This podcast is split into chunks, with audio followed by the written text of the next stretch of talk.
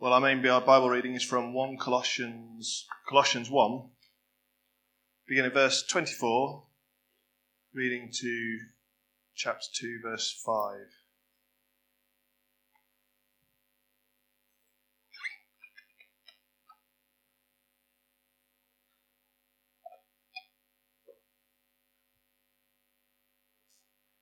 And it says this. Now I rejoice in my sufferings for your sake. And in my flesh I'm filling up what is lacking in Christ's afflictions for the sake of his body, that is the church, of which I became a minister according to the stewardship from God that was given to me for you to make the word of God fully known. The mystery hidden for ages and generations, but now revealed to his saints to them God chose to make known how great among the Gentiles are the riches of the glory of this mystery, which is Christ in you, the hope of glory. Him we proclaim, warning everyone and teaching everyone with all wisdom, that we may present everyone mature in Christ. For this I toil, struggling with all his energy that he powerfully works within me.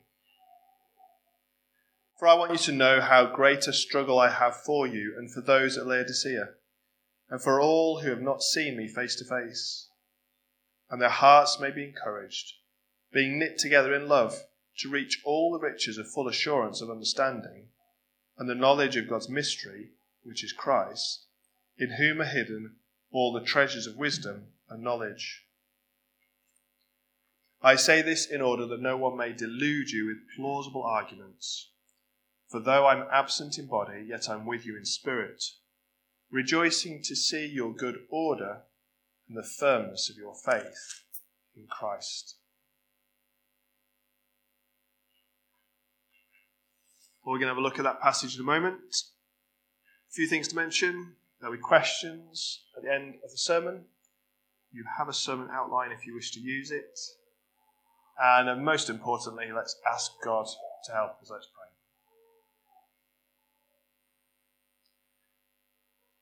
Dear Heavenly Father, we thank you for your servant Paul, who you sent into the world to preach the gospel to the Gentiles. And as such, we're so grateful for him that we have your Son's message handed down to us, that the mystery now has been revealed, and that we have everything revealed to us that we might become mature in Christ. Amen.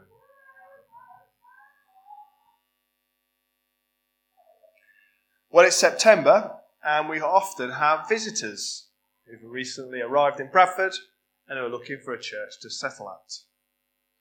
And so, a question we might ask is what should we be looking for in a church? What makes a good church? It's also the, uh, well, it was last week, the 11th anniversary of this church. So it might be a good opportunity to reflect upon the last 11 years and how the ministry is going. We might ask the question Is Trinity Church successful? But how do we evaluate whether a church is good or if a church is successful? Is it the size of the worship band or the quality of the worship? Or is it how many converts have been? Is it how many people attend the church? Or is it the teaching that makes a church good? Is it the programs that are put on for the children? Or is it the extent in which the Spirit is at work among the congregation? If these are the measures of a successful church, maybe it doesn't look too good for Trinity. 11 years and growth has been minimal which has caused some people to wonder what are we doing wrong? The band is minimal, but may be appropriate for such a small congregation, and the worship might be seen as reductionist. There's no Sunday school. And just how do you measure the Spirit's work? These questions we cannot take lightly. As a church, we're part of the universal church that God bought by his blood, the Christ, Christ's body. And so we have a responsibility to succeed in the task that God has given us to do. Which means we need to know what the task is, and with His help, ensure we do everything accordingly to meet His requirements. But what does that look like? Well, this morning we're in Colossians 1 24 2 to 5, and it will no doubt have some helpful things to say on this area. But before we get there, we have a peculiar statement made by Paul that doesn't quite sit right. Have a look at chapter 1, verse 24. Now I rejoice in my sufferings for your sake, and in my flesh I'm filling up what is lacking in Christ's afflictions for the sake of his body, that is, the church. How can Paul suggest there's something lacking in Christ's afflictions? How can Paul infer that he's filling up where Christ is lacking? In order to explore this, we first need to make sure we have dismissed the possibility that Paul is suggesting that Christ's death is in any way lacking. That is to say, that Christ's redemptive suffering at the cross in some way falls short, and Paul is able to supplement what is lacking. That's not what Paul's saying.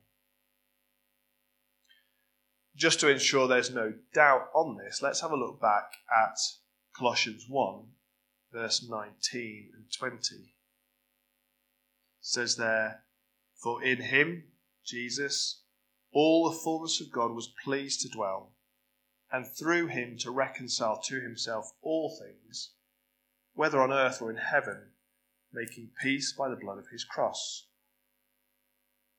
Paul asserts here the peace has been made by God between himself and all things in heaven and earth.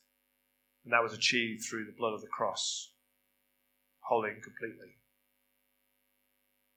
We could go forward and look at 2 verses 14 and 15. By cancelling the record of debt that stood against us with its legal demands, this he set aside, nailing it to the cross. He disarmed the rulers and authorities and put them to open shame by triumphing over them in Him. Paul is clear that redemption is solely the work of Christ, according to the Father's will. So, in order to explore what this does mean, verse 24, let's go back to Isaiah 49, verse 6.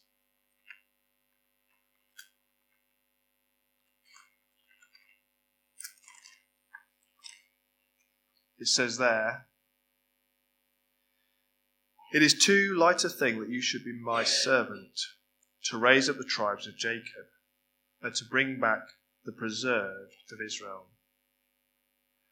I will make you as a light for the nations, that my salvation may reach to the end of the earth. Now, who's that talking to? Well, it's the suffering servant of Isaiah.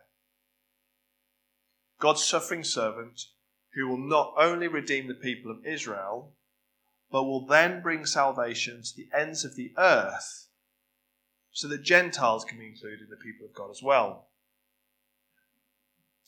Now we know that Jesus identifies himself as the suffering servant,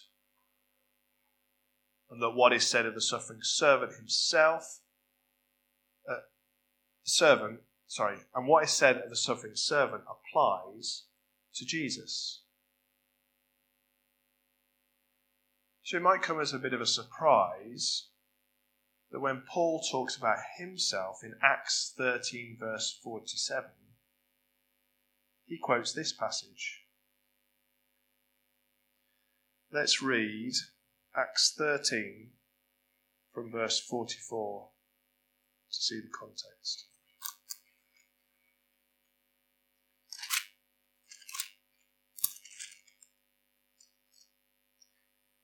Uh, it says this Acts 13, verse 44. The next Sabbath, almost the whole city gathered to hear the word of the Lord. But when the Jews saw the crowds, they were filled with jealousy and began to contradict what was spoken by Paul, reviling him. And Paul and Barnabas spoke out boldly, saying, It was necessary that the word of the God, word of God, be spoken first to you. Since you thrust it aside and judge yourselves unworthy of eternal life, behold, we're turning to the Gentiles. For so the Lord has commanded us, saying, I have made you a light for the Gentiles, that you may bring salvation to the ends of the earth.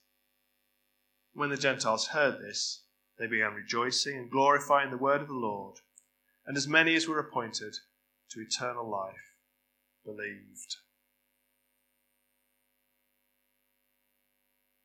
Paul is preaching to the Jews who are God's people, but they do not receive the gospel. And so Paul explains they'll now go to the Gentiles, who are not God's people, and preach to them, because they've been sent to preach the gospel to the Gentiles. For completeness, it's worth also going back to Acts 9 just to read Paul's commission or part of it. In Acts 9, verse 15, he says, But the Lord said to him, Go, for he, Paul, is a chosen instrument of mine to carry my name before the Gentiles and kings and the children of Israel. For I will show him how much he must suffer for the sake of my name. So, to put all this together, Jesus' redemptive act was intended to be sufficient not only for God's people, the Jews, but also for the Gentiles, all nations. But the means Jesus chose to take the gospel to Gentiles was Paul. So, to put it crudely, if Paul hadn't set out on his ministry, or had failed, then the gospel would never have gone out to the Gentiles, and the full plan of God would never have happened. But Paul didn't fail.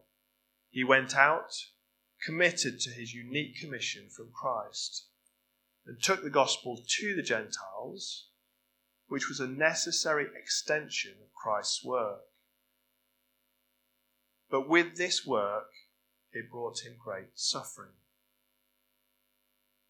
But Paul rejoiced in it because he was bringing the glory to Christ, that his redemptive work would be effective for the Gentiles too. So the church, as intended, will be made up of new people, including both Jews and Gentiles.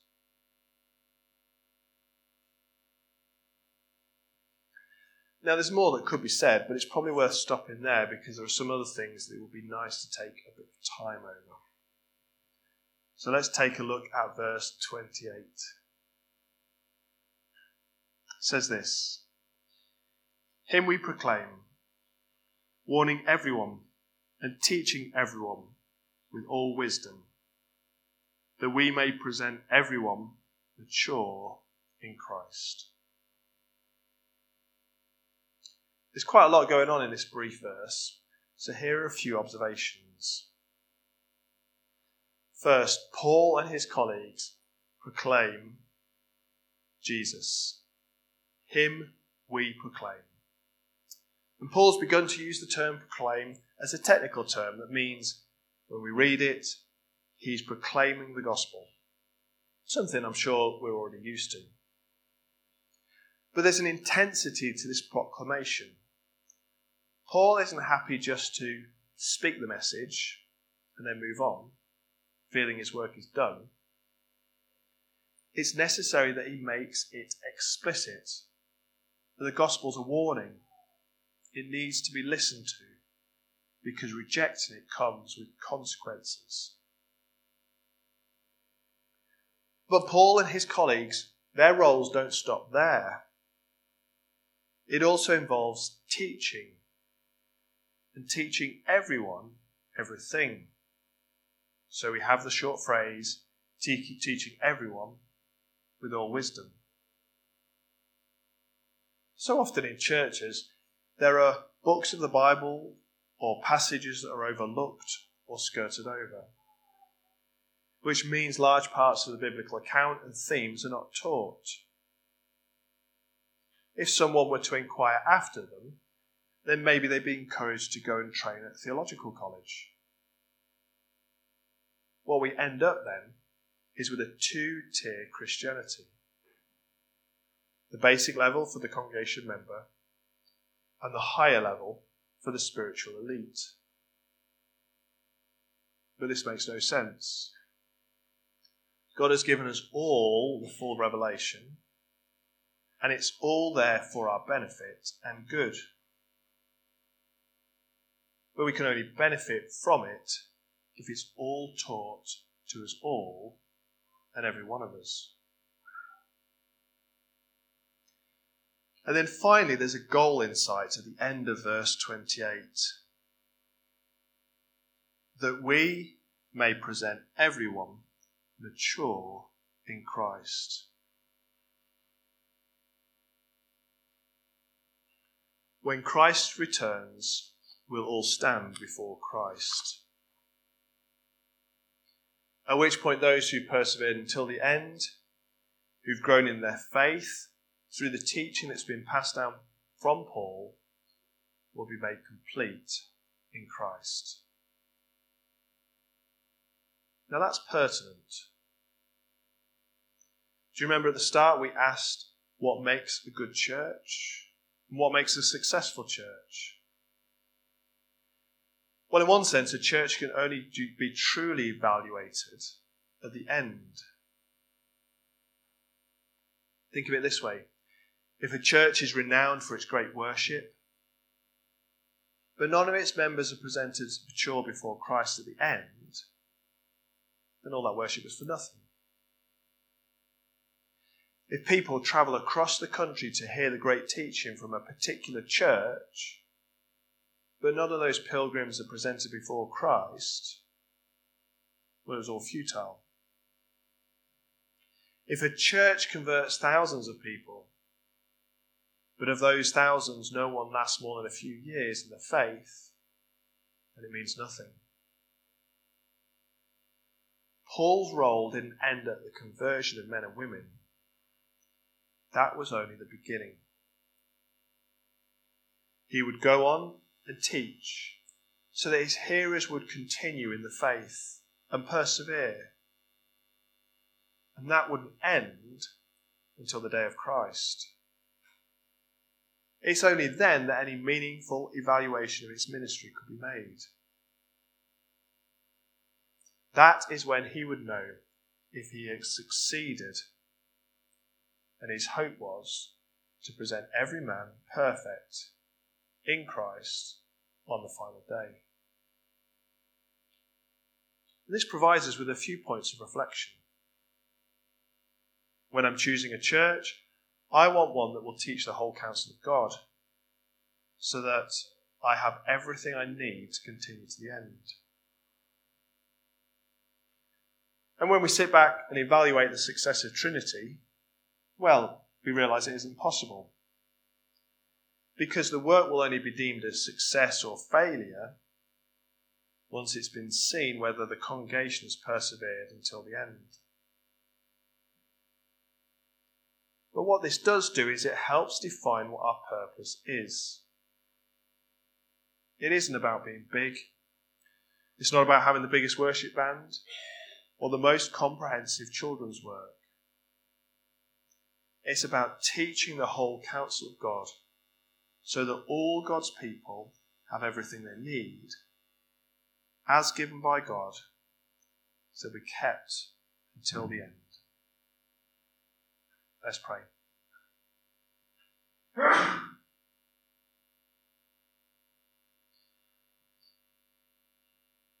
Dear Heavenly Father, we thank you that you've given us your word through your many prophets, but also the final revelation through your Son. We thank you that this has been passed on by your apostles, including the Apostle Paul, who came to the Gentiles. We pray, Lord, that we wouldn't pay lip service to this privilege, but we would search the Scriptures for all that we need for eternal salvation.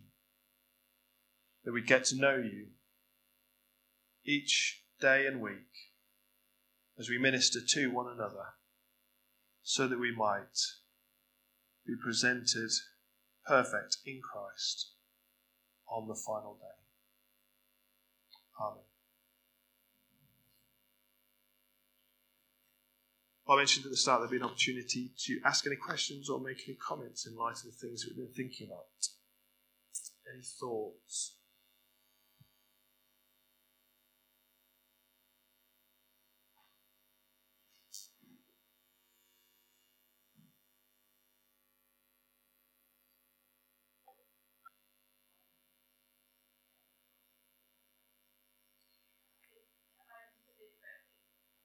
Yeah, pretty much. So let me repeat the question just for the recording. So, uh, 124, just to kind of revisit that idea of what does it mean filling up what's lacking in Christ's afflictions.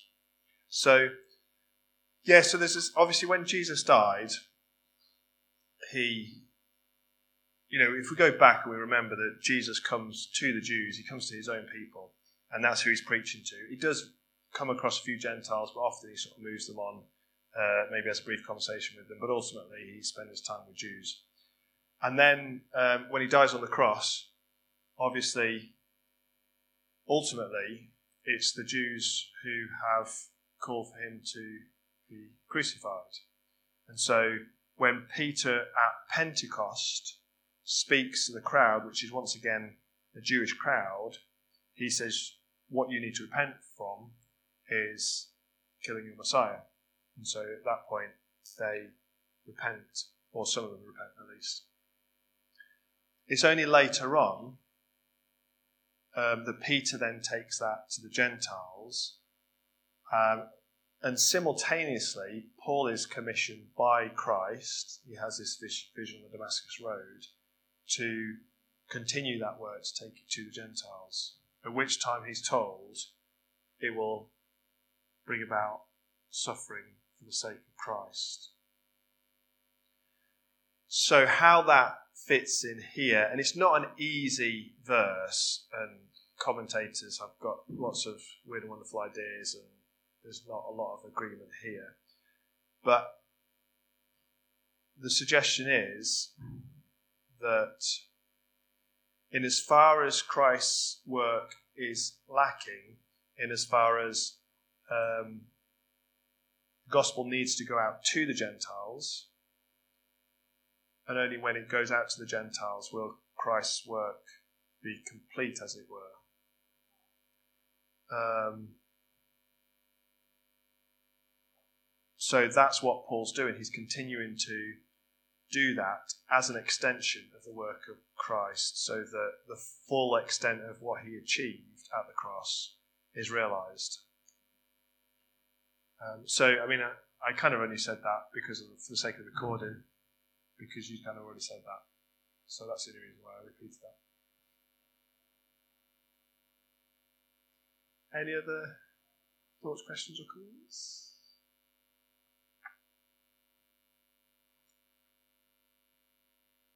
was just. Oh, Ricky.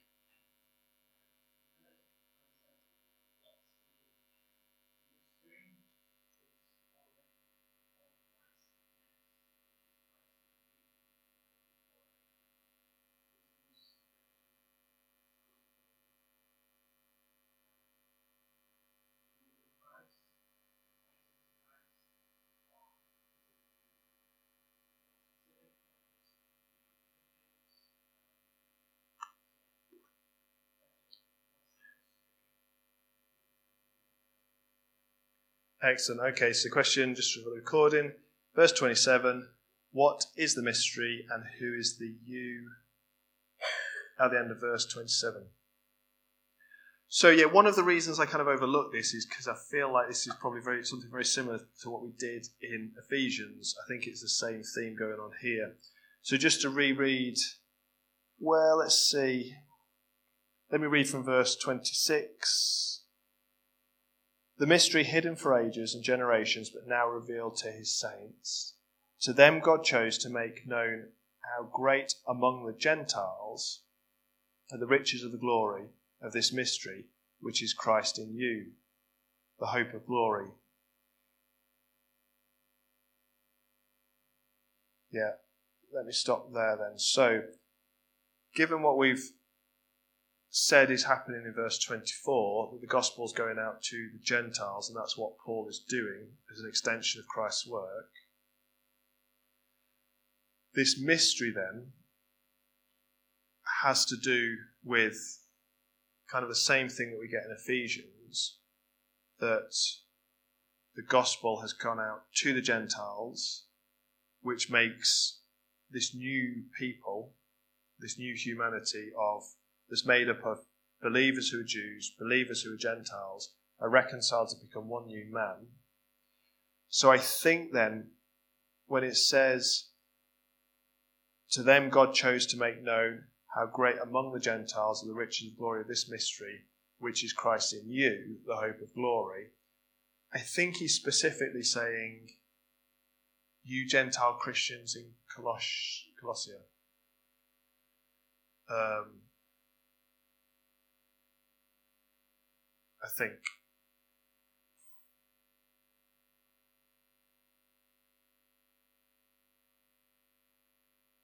So they're kind of a the evidence or an example of that mystery being fulfilled. Oh, Nathan.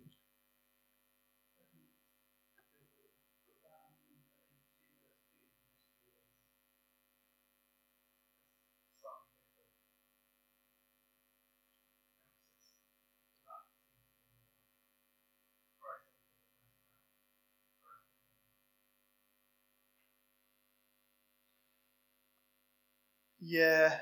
Um, okay, so 2 verse 2. So is, is it that the mystery is slightly different in, that's referred to in 2 verse 2? So that their hearts may be encouraged, being knit together in love, to reach all the riches of full assurance of understanding and the knowledge of God's mystery, which is Christ, in whom are hidden all the treasures of wisdom and knowledge.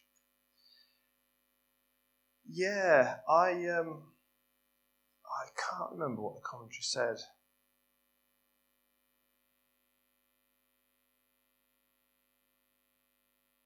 Today it might be worth having a look, but I don't. Yeah, I can't. I mean, it's interesting, isn't it? Because I guess Christ's work is creating this new humanity. So I, I guess oh, I don't know. I don't know. I'm just going to not say something particularly helpful. Uh, let me have a look. I get that to you.